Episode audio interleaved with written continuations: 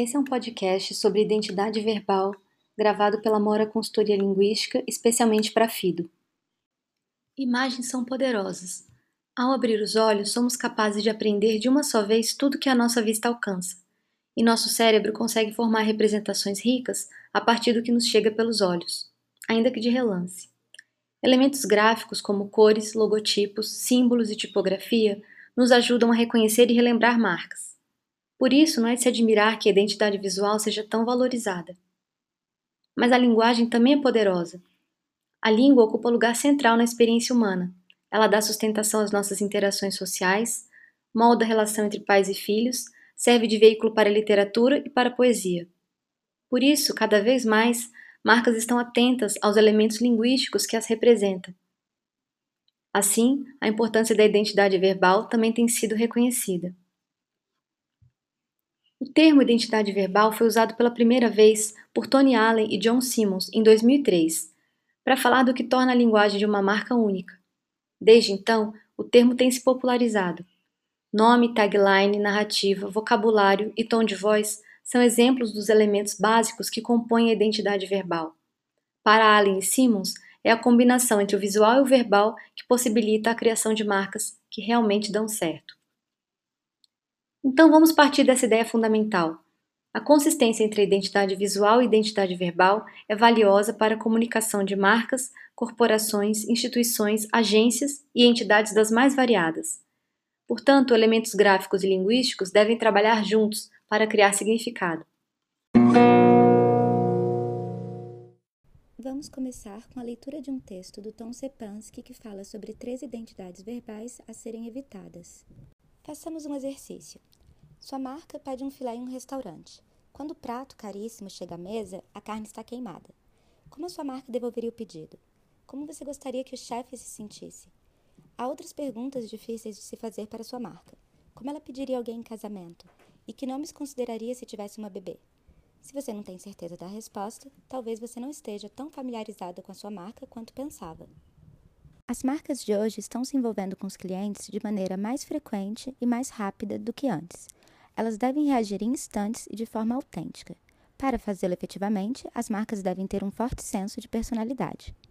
Todas as palavras ligadas à sua marca, seja no nome de um produto ou em um tweet, são parte da sua identidade verbal.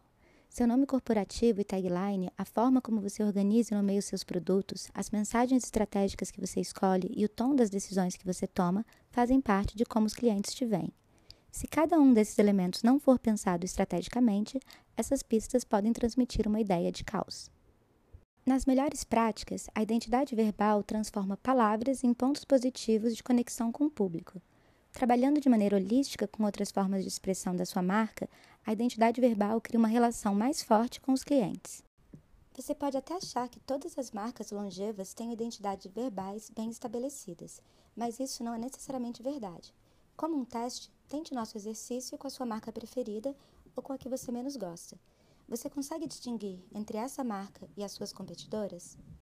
A identidade verbal é o alto-falante de uma marca, que transmite continuamente seu pensamento ou a falta dele por trás de cada escolha que a marca faz. É como um telefone em uma sala de conferência que alguém erroneamente pensou que estava no mudo. A ascensão das mídias sociais colocou uma lente de aumento nos efeitos deletérios de se ter a palavra errada no lugar errado, na hora errada. Já que o público atual é habilidoso, bem estudado e motivado, uma identidade verbal acidental pode falar mais sobre a sua marca do que você pensa. Armadilha número 1: o clone corporativo. O posicionamento de marcas na indústria de serviços financeiros tende a enfatizar portfólio, processos ou pessoas. Em geral, suas mensagens falam de maneira obediente sobre superioridade, globalidade, integridade e excelência. Seus nomes favorecem sobrenomes ou pistas geográficas. O tom varia entre o verborrágico, o jargão, o profissional e o breve. Essa é a identidade verbal do clone corporativo, na qual a escolha das palavras responde aos padrões da indústria. E essa identidade acidental prospera em muitas categorias conservadoras, não apenas na área de serviços financeiros. Enquanto isso, contudo, pesquisas mostram o quanto os millennials valorizam a autenticidade, a cidadania e a atenção personalizada.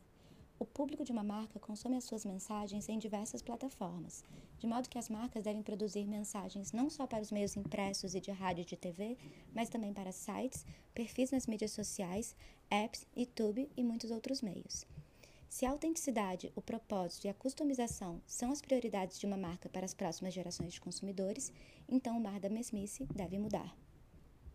A persona da marca ajuda você a se libertar do molde. Descubra a persona da sua marca. Para começar, tente se conectar, não apenas se comunicar. Dê a seu público algo com que ele possa se identificar, um senso de humanidade do outro lado da mensagem. A persona da marca pode transformar seu posicionamento em algo mais humano, um quem. Uma das fontes da mesmice é o fato de que as marcas são guiadas por atributos genéricos, como confiante, expert e empoderado. A persona da marca entra justamente para assumir o que esses atributos deixam passar ao se perguntar: a quem os seus atributos se aplicam? Afinal, você pode ser confiante, expert e empoderado de diversas maneiras. Um âncora de TV pode ser tudo isso, assim como um governador ou um técnico. Ainda assim, todas essas personas tentam se conectar com seu público de maneiras distintas. E foi a última delas, a persona do técnico, que ajudou a empresa de seguros New York Life a transformar uma mensagem padrão como esta. Um seguro de vida pode ajudá-lo a ter certeza de que a sua família está amparada, as necessidades educacionais das crianças estão asseguradas e os seus filhos não terão de se preocupar com o futuro, em um apelo mais emocional ao seu público. Você não quer um seguro de vida como você quer uma BMW. Você precisa de um seguro de vida como você precisa de um airbag no banco do passageiro. Um desses exemplos relata fatos que você já sabe, ele comunica. O outro é um soco de personalidade, que te inspira a tomar uma decisão, ele se conecta. Armadilha número 2: O caçador de canais. Um erro comum no emprego da identidade verbal é a criação de estratégias verbais separadas para diferentes públicos e plataformas. Marcas que têm um público muito heterogêneo geralmente se pegam gerenciando diversas vozes. Uma marca verbal esquizofrênica é mais difícil de ser considerada confiável pelo público e é mais fácil de ser ignorada. Quando os times internos e as agências pensam unicamente nas convenções de um canal específico, é fácil perder a essência da marca. Ela acaba operando em lugares e assumindo vozes sem a permissão do público. Nas mídias sociais, essas discrepâncias podem ser especialmente chocantes. Modos ajudam você a escrever com intenção e não canais em mente. Marcas com uma forte identidade verbal pensam em quem elas são e na intenção de qualquer comunicação antes de pensar sobre as convenções de determinado canal. Em vez de criarem vozes completamente diferentes para cada canal, elas desenvolvem diferentes modos da mesma persona. Modos tornam os canais secundários à intenção original ao fundamentar modificações de voz de uma mesma persona, equipes não escrevem mais para impressão, para a web ou para o Twitter especificamente.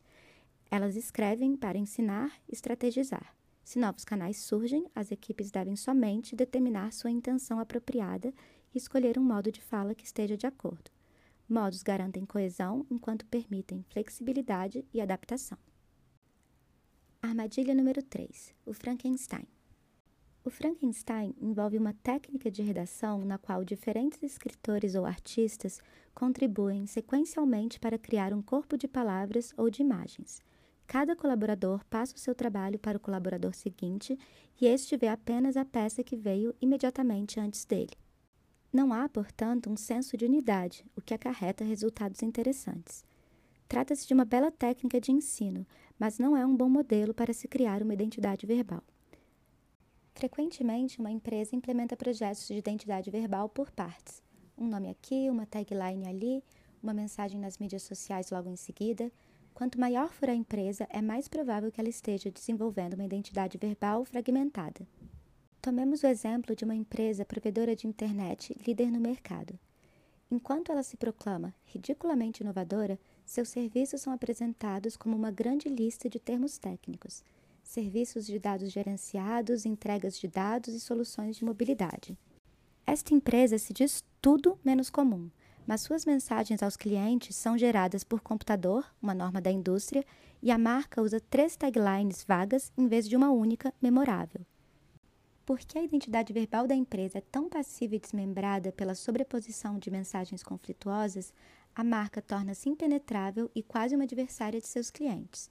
Junte esse tipo de identidade verbal a um desempenho abaixo do esperado ou a um serviço de atendimento ao cliente que não entrega o combinado, e não é de se admirar que essa marca dependa de ofertas exclusivas e preços baixos para manter os seus clientes. O megafone da marca cria uma identidade verbal holística. As escolhas que pesam na hora de se definir um nome corporativo devem influenciar as escolhas que são feitas na hora de desenvolver uma persona e vice-versa. Pense em um megafone. Seu nome é o bocal do megafone, e a nomenclatura, o vocabulário, a mensagem e a voz da marca estão conectados e saindo como uma cascata do megafone em direção ao seu público. As marcas podem evitar o fenômeno Frankenstein ao nomear um proprietário de sua identidade virtual e se comprometer com o gerenciamento holístico do trabalho. Os elementos criativos andam lado a lado com a estratégia durante todo o percurso. Isso só é conquistado se a identidade verbal holística foi assumida e apoiada por uma liderança. A identidade verbal é um investimento de tempo, recursos e orçamentos, mas, antes de mais nada, é um investimento de conscientização geral. E este é um investimento que as marcas devem fazer à medida que as regras de interação e envolvimento com o público continuam a evoluir. Sua marca precisa saber quem ela é e qual o papel que ela tem na vida das pessoas, e só então fazer as escolhas verbais que são condizentes com essa persona. As marcas de hoje não podem se dar ao luxo de serem clones corporativos, caçadoras de canais ou Frankensteins. Elas devem priorizar a sua identidade verbal e considerá-la de maneira holística. Elas devem ser equilibradas para obter uma estratégia consistente e uma execução ágil, além de perceberem que cada peça da comunicação carrega duas mensagens: o próprio tópico em questão e as coisas não ditas que as escolhas verbais revelam sobre os valores da marca.